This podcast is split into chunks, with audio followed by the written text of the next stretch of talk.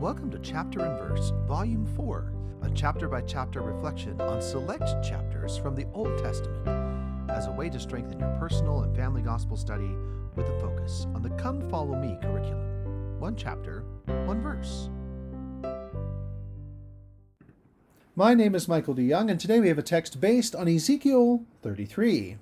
The focus verse for this text is Ezekiel 33 7. So thou, O Son of Man, I have set thee a watchman unto the house of Israel. Therefore thou shalt hear the word at my mouth, and warn them from me.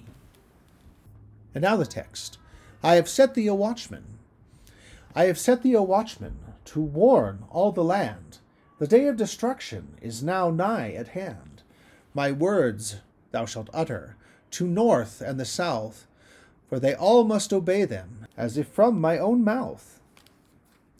So lift up your voice loudly, that all may perceive, and know by the Spirit that they may believe, how vital the message thou sendest abroad, that all may make ready to welcome their God. Thank you for listening. If you like what you hear, please share.